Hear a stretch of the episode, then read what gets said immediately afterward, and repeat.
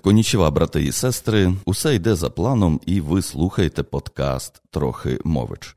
Про соціальну відповідальність ми записали один подкаст. Коротко, змістовно і більше теоретично. Сьогодні перейдемо до практики. Тому у нас в гостях Катерина Ковалюк. Вітаю, Катю. Вітання. Традиційні два запитання, на які відповідають усі гості подкасту «Трохи Мович». Що ти зазвичай пишеш про себе в біо чи ебаут у соціальних мережах? Я директорка з управління репутації та КСВ компанії «Кормотех». А так, то я дуже люблю людей та тварин. КСВ – це корпоративна соціальна відповідальність. Так. Правильно. Тепер друге запитання. Пам'ятаєш, як ми з тобою познайомилися? Я пам'ятаю цього самурая, який до нас в офіс прийшов. Якщо це процес знайомства, можливо, було ще десь перед. Ми познайомились саме на території КСВ. Це було ще на Володимира Великого, здається, офіс був там. Так, це був наш, якщо не помиляюсь, третій офіс. Так, він ще не був такий наповнений емоціями і чотирилапими, як сьогоднішні наші офіси. Так, але це було саме там. Насправді я не пам'ятаю того одного моменту, як ми з тобою познайомилися, там якби привіт, якось так офіційно, що от я Катерина, я Сергій. Якось я цього моменту не пригадую. Ти якось, можна сказати, так поступово входила в моє оце професійне життя, яке стосувалося спочатку бренду «Клуб 4 лапи», а потім і соціальної відповідальності «Кормотех». І чим далі, тим більше. І я насправді вдячний за цю зустріч, тому що я так само для себе відкрив соціальну відповідальність бізнесу і наскільки вона важлива для нашого суспільства. Тепер до нашої теми. Про соціальну відповідальність компанії «Кормотех» ми говоритимемо, щоб ви собі, хто слухає цей подкаст, склали уявлення, як соціальна відповідальність працює, як впливає на репутацію бренду, яких ресурсів вимагає і, врешті, які бенефіти приносить. Це, напевно, найцікавіше. Разом з тим звертатимемо увагу на певні важливі моменти, чи то виклики, чи досягнення, які, власне, були пов'язані з тим чи іншим періодом.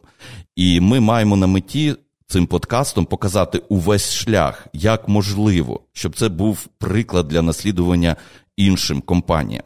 І ще одна важлива заувага.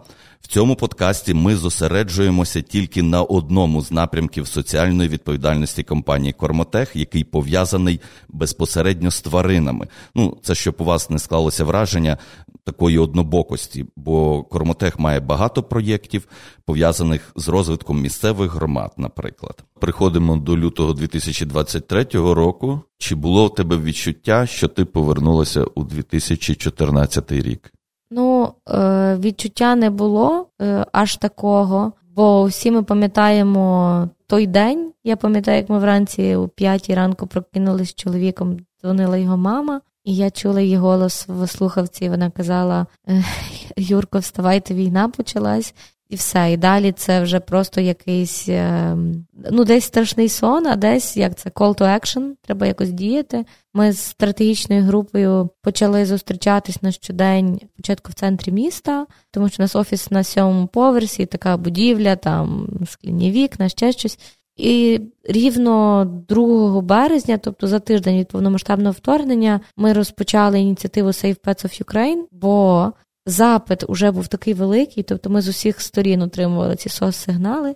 Наше ком'юніті, наша місцева громада, наші притулки, вони знали, що «Кормотех» допомагає, що треба просити про поміч, і ми заснували штаб Save Pets of Ukraine. Паралельно було створено фактично 3 групи. Save Pets of Ukraine – гуманітарний штаб, куди увійшло 40 кормотехівців на волонтерських засадах, група «Експорт Ньюера», яка фокусувалась на експортних операціях, і українська операційна група, яка тут вирішувала виклики з логістикою, доставкою, по роботі з партнерами і так далі. Тобто це все, що треба було тут, аби перегрупуватись. І як ви налагодили оцю допомогу, оцю роботу? Слухай, спочатку було дуже складно, тому що ніхто нічого нікуди не доставляв. Ти наче і допомогти хочеш, а ти не розумієш як, тому що інфраструктура була розвалена і так далі. Але ми майже одразу зрозуміли, що потрібно об'єднуватись, що ми самі в цьому масштабі катастрофи не впораємось, і ми фактично одразу запартнерились з 2 громадськими організаціями. Одна в Україні, вона називається «Елемент життя». Ця громадська організація дотепер операційно реалізовує цю ініціативу. Бо ми все-таки бізнес, ми по коведах не можемо гуманітаркою в таких об'ємах займатися. І друга – це литовський фонд Юхарц, який є нашим фактично ключовим донором, і він відповідає за збір донацій і гуманітарної допомоги з цілого світу. Він базується у Литві, відповідно, це прозора звітність. Ця історія дуже класно спрацювала. Тобто ми працюємо втрьох. Кормотех – це супервізія, це адміністративний ресурс, це покриття базових видатків, елемент життя, який операційно реалізує ініціативу, і Юхарц, який залучає допомогу донорів. Пригадуєш, коли ми зустрічалися, ти розповідала, що вам потрібно було сфокусуватися, щось там відсікти і щось спрямуватися, і воно стало ефективніше. То розкажи про це. Насправді, завжди виникає це запитання. Усі звертаються по допомогу, так? Будемо відверті, до багатьох бізнесів звертаються. І з нашої галузі, не з нашої галузі і так далі. Але ти можеш усім допомогти трішки. Мені видається, що значно ефективніше, коли ти обираєш зону фокусування і намагаєшся там стати ефективним. Це був наш шлях. Ми на початках допомагали усім без виключення, хто до нас звертався. У нас є лендинг. Це на початку війни, маєш на увазі? Великої, так. От повномасштабного вторгнення. Це тривало, напевно, добрих півроку, що ми намагались допомагати усім. Люди залишали заявки про допомогу. Це могла бути жінка чи чоловік, в яких там 2 тварини, чи притулок, в якому 500. Біда була в тому, що і логістика утруднена, і насправді це все як одна єдина загальна черга, і по суті діла в той час, коли корм їде, наприклад, назвемо це на менше, замовлення на менший запит, він не їде на більший запит. І ми зрозуміли, що насправді людина, в якої є 2 тварини, вона має поруч інших людей, сусідів, зрештою вона є, і в неї в опіці 2 тварини, вона скорше собі дасть раду, ніж людина, яка, наприклад, прив'язана до притулку, і там є 500 чи 300 тварин. І врешті вона може прийти до більшого притулку, куди вже приїхала ваша допомога. Так, бо ми не те, що там залишили на призволяще, ми просто саме Save Pets пріоритет номер 1 визначили, що ми будемо працювати з притулками та зооволонтерами. Ми провели на стику 22-го і 23-го дослідження. Воно мені було дуже необхідне, тому що коли ти допомагаєш, ти ніби відчуваєш, ти робиш добру справу, але якщо нічого немає в знаменнику, ти не до кінця розумієш, наскільки ти допоміг. Так? І чи справді ця допомога є ефективною врешті? Так, треба був якийсь смарт в цьому всьому, якісь KPI. І це дослідження показало нам, ми зробили зріз, що в Україні на сьогоднішній день є 510 притулків та зооволонтерів, які опікуються приблизно 40 тисячами котів та собак. Чисельність тварин у них в опіці зросла в залежності від території до 100%. Тобто, якщо це прифронтова лінія, то це до 100% і більше навіть. Чим спокійніше, тобто там ближче, називаємо це ближче до Львова, так собі дозволю сказати, тим ситуація трошки краще. Тобто це там, 20%. І відповідно, другий пріоритет – це прифронтові, деокуповані території і так далі. То якщо ми знаємо, до прикладу, що на Миколаївщині є притулок, і туди є можливість доставити продукт, і там багато тварин, то ми це будемо робити, це буде номер 1 в черзі. І разом з тим ми допомагаємо і в інших областях, але ми також намагаємось пріоритизувати туди. І таким чином ми собі підрахували, в цілому разом з донорами, нам дуже багато донорів допомагали, ми зарейзали понад $3 мільйони в 2022 році на допомогу тваринам, передали поза 1000 тонн корму і врятували більше як 300 тисяч тварин. Врятували, це мається на увазі нагодували. Ці результати вважаю хорошими. Ми для себе виставили ціль щонайменше 1/4 потреби покрити повністю цьогоріч. Намагаємось більше, але, як я кажу, для цього потрібна також донорська підтримка. Водночас ми почали стратегічну програму, вона називається програма «Патронаж притулків».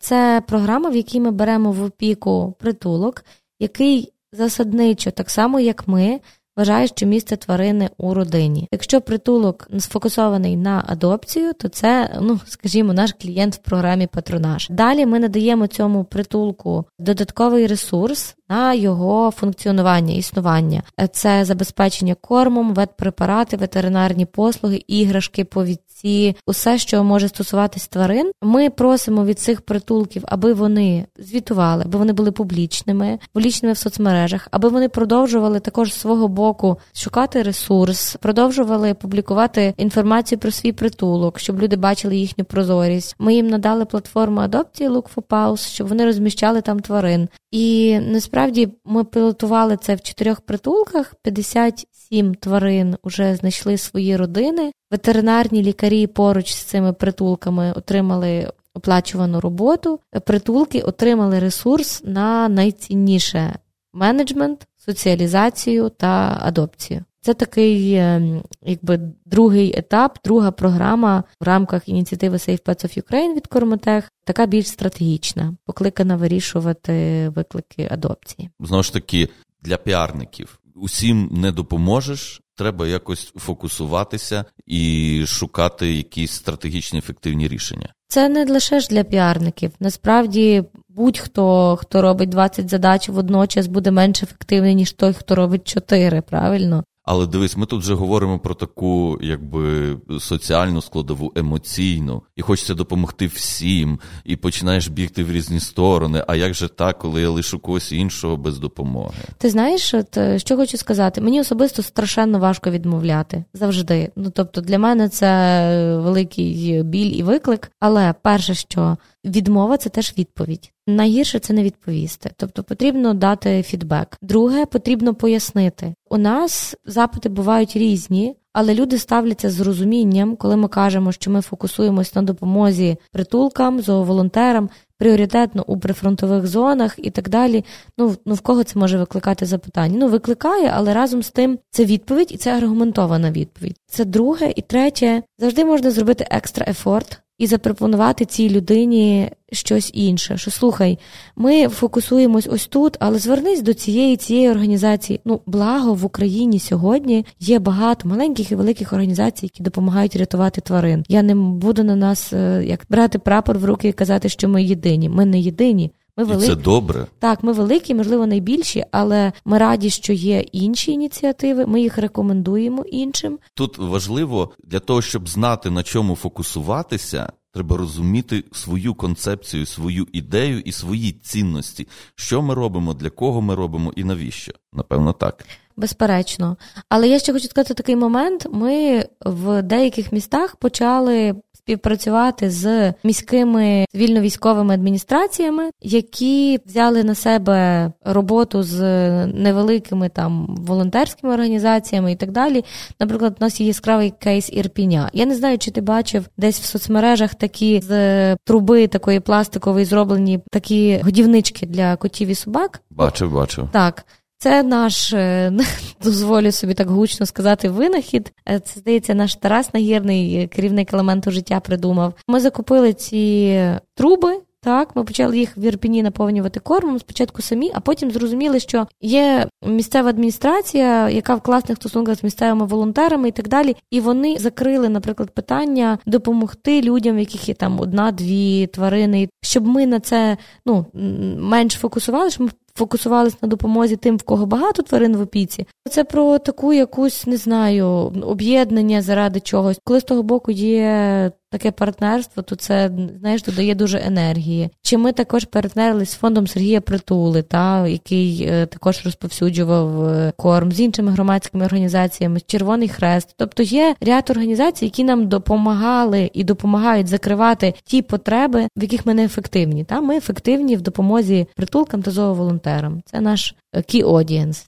В середині березня вийшла книга «Рятуючи чотирилапих та людей в Україні». От про що ця книга? Засадничий інсайт цієї книги, він якраз про те, що не лише ми рятуємо тварин, але і тварини рятують нас. Насправді ідея виникнення, вона не моя. До мене задзвонила Лариса Мудрак. Вона сьогодні є CEO FBN Ukraine, це об'єднання сімейних бізнесів України, які є фактично відгалуженням світової організації. Вони нам перераховували донат на нашу Save Pets of Ukraine, і ми там якісь певні деталі обговорювали. І Лариса розповіла про свою історію особисто. Вона каже, слухай, я з дітьми, це є вже фактично як-то по пам'яті говорю цю історію. Я з дітьми провела 13 днів в окупації. Ми були під Ірпінем у мого брата, ми заїхали там чи речі якісь взяти, чи щось, і просто потрапили в окупацію. Вони були в підвалі, і насправді було дуже важко, дуже страшно, звичайно, що згори там була русня, невідомо було, що буде відбуватись взагалі.